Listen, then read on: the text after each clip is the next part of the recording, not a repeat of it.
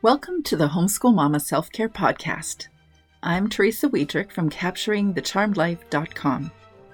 If you're a homeschool mama challenged by doubt, not sure you can do this homeschool thing, if you're a homeschool mama challenged by overwhelm, there's just too many things to do, or if you're a homeschool mama that's not showing up in the way she wants to show up in her homeschool, then this is the podcast for you.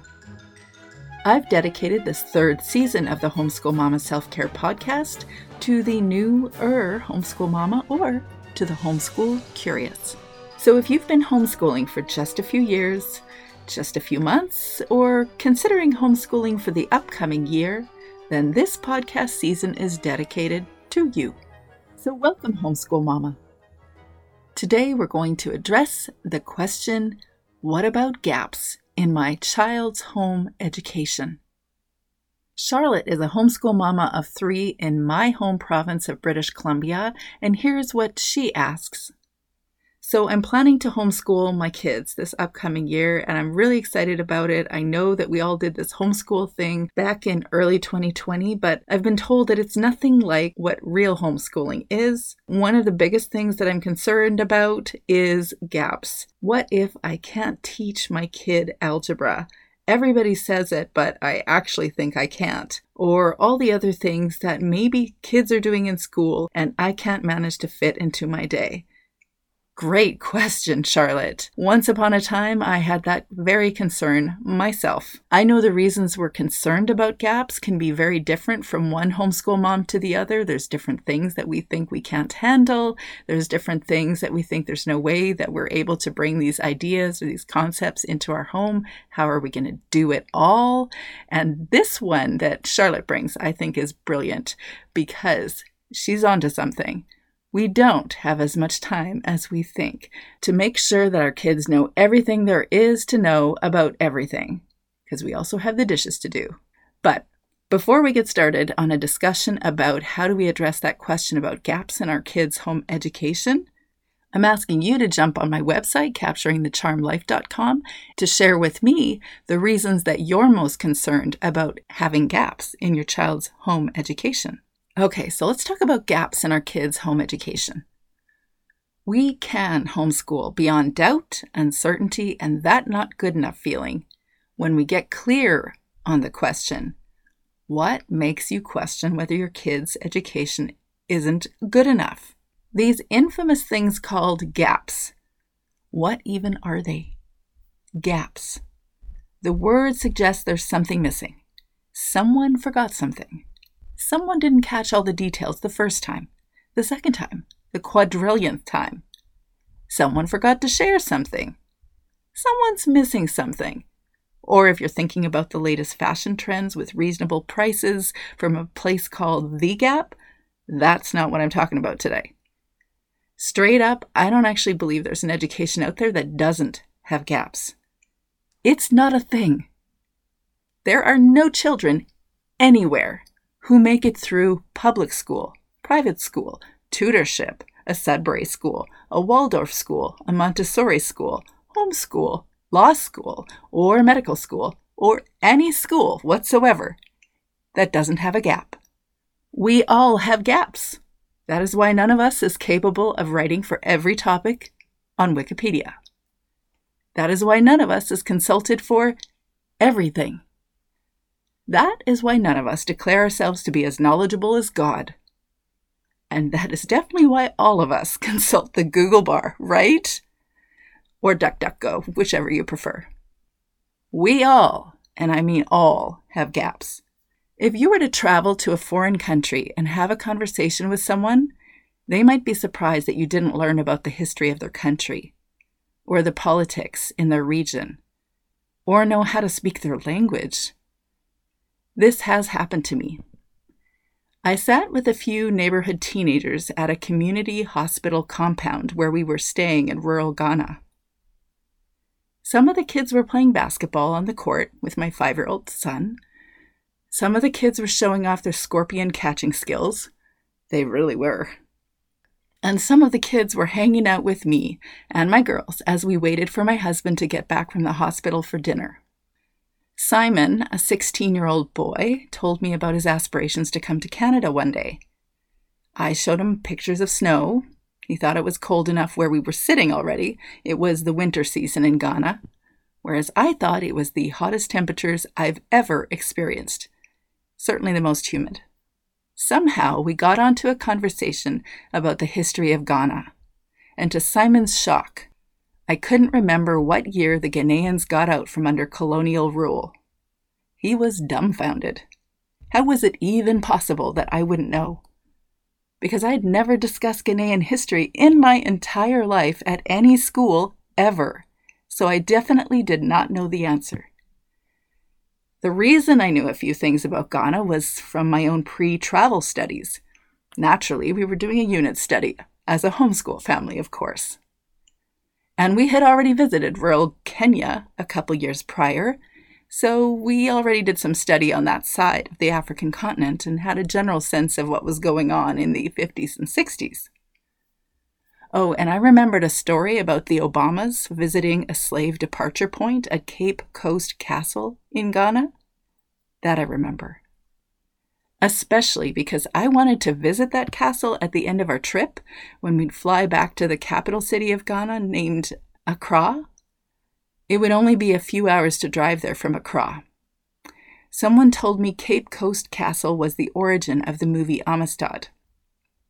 The images of slave trade history were cemented in my mind from my very first date with my husband.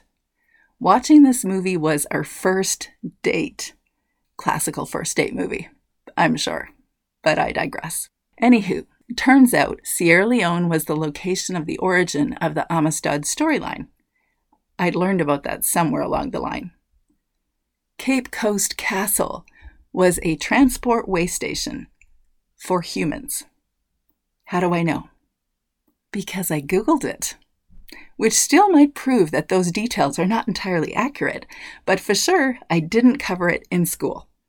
You might also not be surprised that these Ghanaian kids didn't know how many provinces are in Canada, or that we still have territories, or that most Canadians will never see an igloo not even me, though I've lived in Canada 48 years and have actually touched the waters of the Arctic Ocean. That I live in an area that has warmer summers than much of the American Midwest. That I even lived in a city tucked in a semi arid zone in Canada. That every Canadian doesn't like hockey, that would be me. But if I did cheer for a hockey team, it would be the Edmonton Oilers because my childhood was in Alberta in the 80s that our Canadian national sport is lacrosse, which I'm not sure I've ever seen played. That I do indeed live in the backcountry in the mountains where bald eagles, black bears, cougars, Canadian geese, and beaver live right outside my door. Well, not right outside my door, but almost, like really almost. I'm part of a small population of Canadians that live like this. Most people live in a major city center or the suburbs, they have access to shopping malls, including The Gap. They drive 20 minutes to soccer lessons or nature reserves in areas with sidewalks and streetlights. I don't have those either. Not every Ghanaian kid would know that every Canadian doesn't like Tim Hortons coffee. That is definitely me. Also, I don't like Starbucks, but I digress again. And though I traveled to the Arctic one summer and touched the Arctic Ocean with my three little girls, most Canadians live along the very southernmost border of the US and will never see the Arctic, nor will they see the endless trees of the Yukon or discover that the Dempster Highway appears to be made of arrowheads. But I don't think it's just these Ghanaian boys that don't know about these things. You might not have known them either. And I likely don't know about the things where you live. My homeschool family of six was introduced to all manners of things we had never been introduced to in northwestern Ghana, like cerebral malaria and how to treat it. We were in Ghana because my husband volunteered at a hospital. A vat of spilled oil, burning oil, could burn most of a grown man's torso and yet would still only be treated with Tylenol because that's all that was available. I didn't know how to barter in a market. Not something the Safeway produce guy knows how to do either. I didn't know how to speak to people that didn't speak the same language. I smiled stupidly instead. I didn't know how to balance a 50 pound tray of mangoes on my head. I'd surely need to book a chiropractic appointment if I tried. I learned I didn't know how to walk alongside the road, a skill I quickly gained as I was told pedestrians don't have the right of way the world over.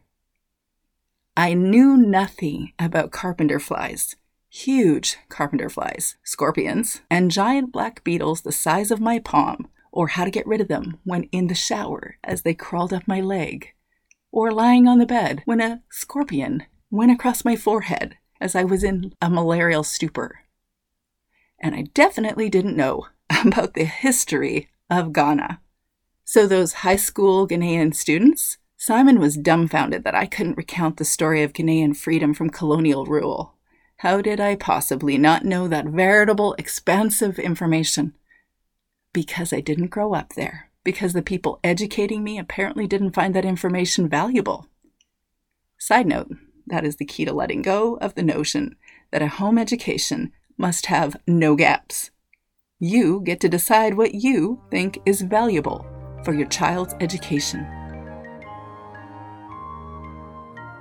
I'm interrupting this episode to let you know that I will be offering a year end assessment. Are you wrapping up your homeschool year? Even in my most traditional homeschool years, I've always wrapped things up by now, around the end of May or just brought the kids outside to sit and draw and read some poetry or write some poetry, narrate a Shakespeare play, learn Latin names for native plants. Yes, I really did. Learn the name of cloud formations or identify animal scat, also known as harnessing my inner Charlotte Mason. Although I don't think there was any discussion of animal scat. The kids loved it. It's also the time of year we assess our homeschool, our past homeschool year, and use that as a brainstorming tool to imagine our upcoming homeschool year. So I invite you to a year end assessment. If you want to do your homeschool and your life on purpose, then you need regular breaks from doing the same old, same old, and check out how it's working for you and your kids, or if it's not. I'll spend an hour and a half with you assessing your homeschool, then creating an action plan to reimagine and recreate your upcoming homeschool year. Everyone who joins the year end assessment will receive a recorded copy of the event and a free download of the Reimagine Your Charmed Homeschool Journaling Workbook. You'll also receive a discount coupon for the D-School Your Homeschool Intensive that's coming up. Can't wait to see you there. So connect with me at www.capturingthecharmedlife.com. Now back to the episode. I think we need to be less concerned about gaps and more concerned about personalizing an education. Like, who's this kid in front of me? How do they like to learn? What do they like to learn? What type of learning is valuable for them right now? Not 10 years from now when they're supposed to be graduating but right now. What will help them grow to be the person they were meant to be? And I think we need to be less concerned about gaps and more concerned that you are the facilitator of that education. So, how can you help them? What skills do you have that you can share with them? What do you want to share with them? What do you want to impart to them or learn with them? What could you do to learn or discover or explore so that you could be better equipped to be their facilitator? And of course, I also believe this one thing the most important thing. You get to decide what you want them to learn and how you want to shape their education. That's why you homeschool. So, have you determined what you think an education is anyway? It ain't about trying to cover all the gaps. Now, you have many things to do with your kids and facilitate for your kids so they can grow up to be the humans they were meant to be. I hope this has given you a lot of clarity about why you don't need to be concerned about gaps anyway. But if you have a comment or a thought and want to throw it at me, you can post a comment anywhere, but especially on this episode show notes at capturingthecharmedlife.com. I'm so glad you joined me today. If you have any thoughts or questions about the episode, I'd love to hear from you. So head over to my website, www.capturingthecharmedlife.com. If you're looking for an authentic, supportive community with like minded homeschool mamas who want to show up on purpose in their homeschool and their lives, you're welcome to join us at the Homeschool Mama Patreon community. Not only will you have good old fashioned support chats, but you'll get discounts on the D-School Your Homeschool Intensive, group coaching, and extended live interviews with previous podcast guests. I'm looking forward to getting to know you and your homeschool family. I'll see you there.